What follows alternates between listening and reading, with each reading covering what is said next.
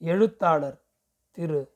பிரபஞ்சன் அவர்களின் மானுடம் வெல்லும் நாவலின் முப்பத்தி மூன்றாம் அத்தியாயம். ஆனந்தரங்கப்பிள்ளை தம் பாக்கு கடையில் அமர்ந்திருந்தார்.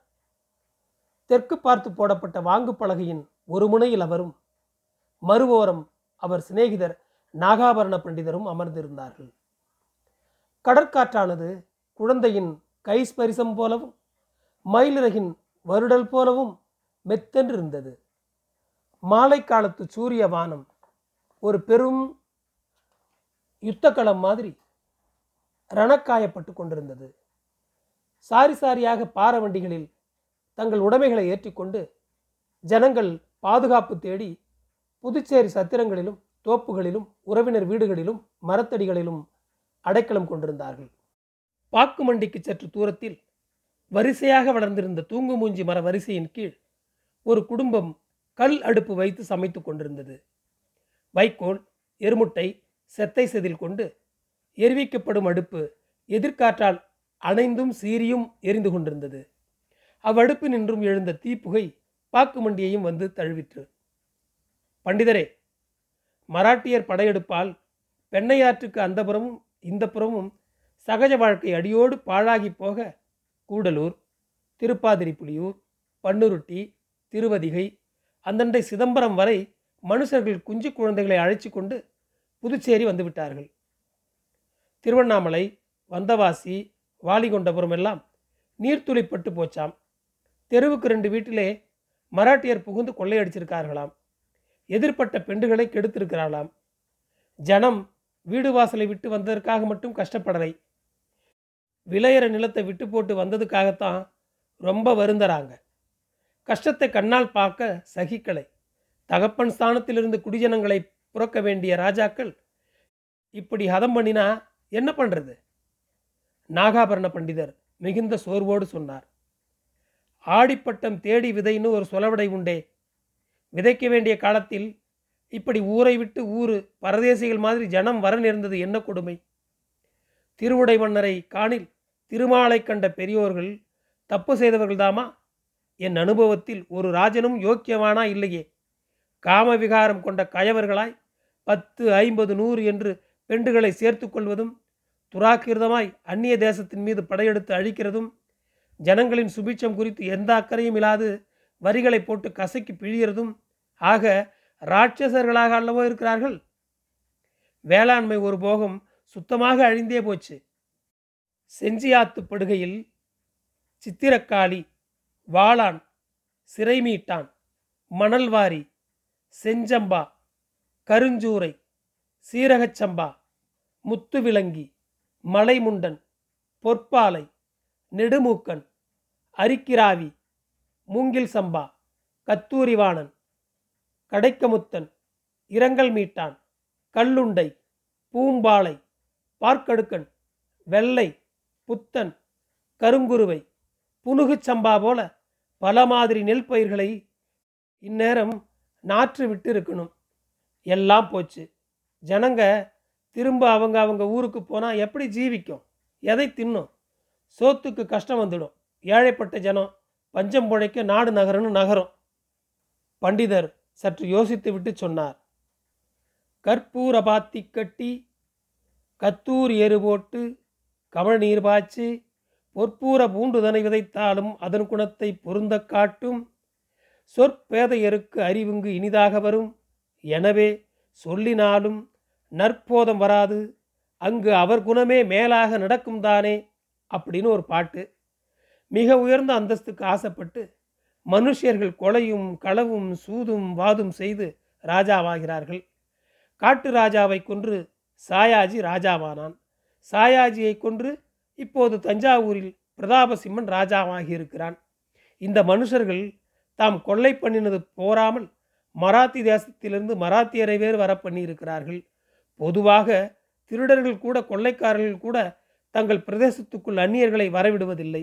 இந்த ராஜாக்களோ தாம் அடித்தது போதா என்று மற்றவரையும் அழைப்பித்து கொள்ளையடிக்க சொல்கிறார்களே. இது என்னவென்பது?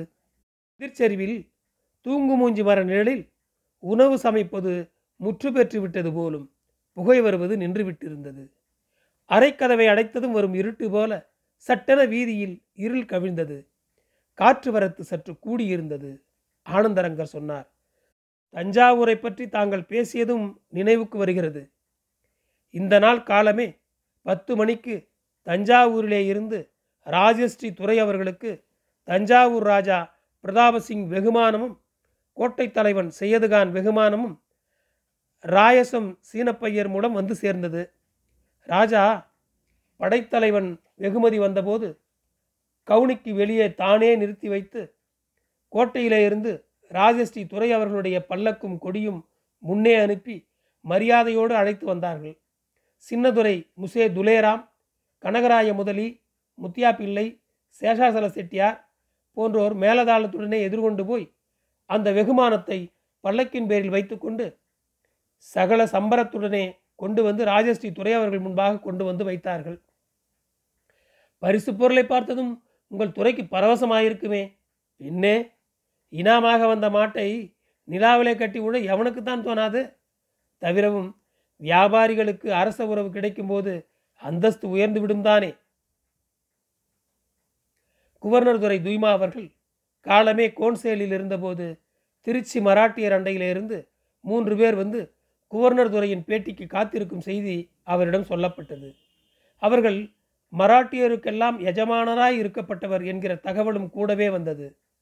தன் கேபினத்துக்குள் அவர்களை அனுமதிக்க உத்தரவு கொடுத்தார் துறை அவர்கள். திருச்சியை முற்றுகையிட்டிருக்கிற மராட்டிய தளபதி ராஜஸ்ரீ போன்ஸ்லேயிடமிருந்து வந்திருப்பதாக அவர்கள் சொன்னார்கள். அவர்களில் தலைவனைப் போல் தோன்றியவன் தன்னை காடேரா என்று அறிமுகப்படுத்தி கொண்டான். சொல்லும் என்ன காரியமாய் வந்திருக்கிறீர்கள்? என்று கேட்டார் குவர்னர் துரை. காடேராவ் மிக பணிவாக சொன்னான். குவர்னர் துரை அவர்களுக்கும் இன்னொருவருக்கும் எங்கள் தளபதி ராகுஜி போன்ஸ்லே கடிதம் எழுதி அனுப்பியுள்ளார். காடேராவ் குவர்னருக்கு வந்த கடிதத்தை அவர் வசம் தந்தான். நல்லது. உங்கள் தளபதி ராகுஜி போன்ஸ்லே இன்னொருவருக்கு கடுதாசி அனுப்பியிருப்பதாக சொன்னீர்களே அந்த இன்னொருத்தர் யார்? காடேராவ் கொஞ்சம் தயங்குவது போல் இருந்தது. சொல்லும் யார் அது விட்டல் பண்டிதர் மற்றும் அவர் மகன் நானாஜி பண்டிதருக்கும். அப்படியா? என்ற குவர்னர் கனகராய முதலியாரை பார்த்தார். முதலியார் காடேராவை பார்த்து பேசத் தொடங்கினார். விட்டல் பண்டிதர் நம் பட்டணத்து குடிமகன். ஆகவே அவருக்கு வந்த கடுதாசியை நம் வசம் சேர்ப்பதே முறை. காடேராவ் கடுதாசியை கனகராய முதலியார் வசம் சேர்த்தான்.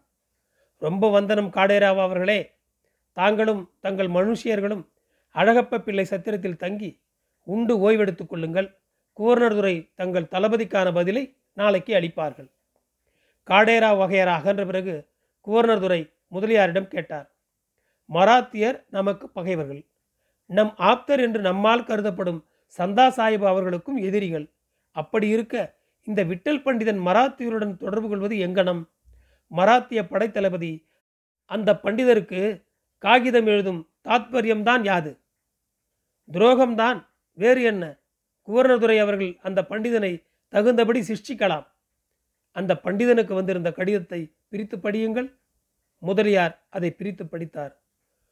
புதுச்சேரி பட்டணத்து விட்டல் பண்டிதர் அறிவது மகாராஜா ஷாகுவின் ஊழியத்தில் இருக்கிற ராகுஜி போன்ஸ்லே எழுதுவது. இத்துடன் உமது புதுச்சேரி பட்டணத்து குவர்னருக்கும் தனியே கடிதம் எழுதியிருக்கிறது. குவர்னர் துறையிடம் நம் பட்சமாக பேசி நம் படைபலத்தை எடுத்து கூறி நம்முடன் சமாதானமாய் போய் சந்தா சாஹிபுக்கு துணையாக போகிற காரியத்தை விட்டுவிடும் விதமாக பார்த்து கொள்ள வேண்டியது உம்முடைய பொறுப்பு என்பதை இதன் மூலம் தெரிவித்துக் கொள்கிறேன். அடுத்த முறை எம்மை சந்திக்க நீர் வரும்போது தங்களுக்கான சன்மானத்தை தாங்கள் பெற்றுக்கொள்ளலாம் ராகுஜி போன்ஸ்லே முதலியார் கடிதத்தை படித்துவிட்டு சொன்னார். துரோகம் வெளிச்சத்துக்கு வந்துவிட்டது. அந்த பண்டிதனை உடனே கை கால் விளங்கிட்டு அழைத்து வரச் சொல்லுங்கள் என்று உத்தாரம் தந்தார் குவர்னர் துரை அவர்கள்.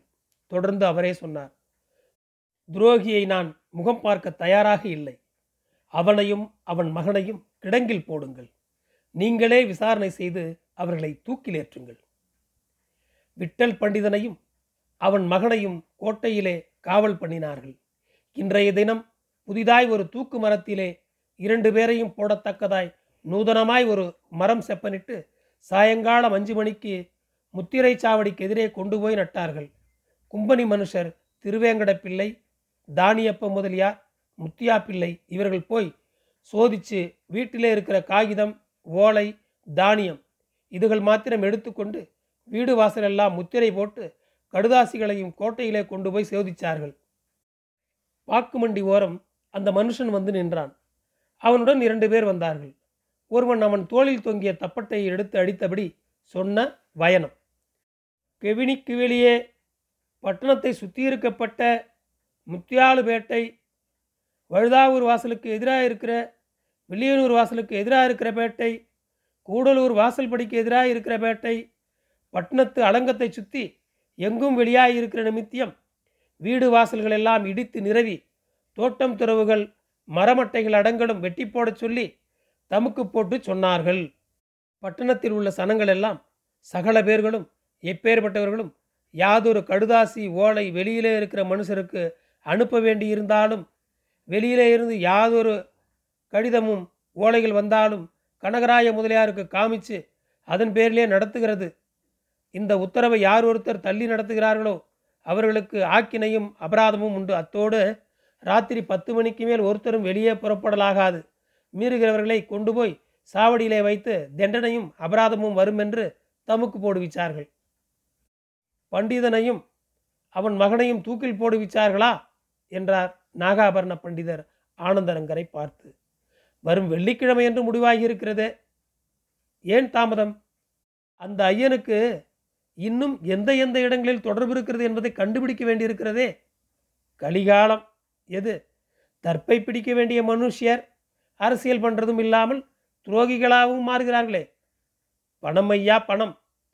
பிணங்களே வாயை திறக்கிறச்சே இந்த பார்ப்பான் என்ன செய்யக்கூடும்? உள்ளது என்றார் நாகாபரண பண்டிதர். நன்றி தொடரும்.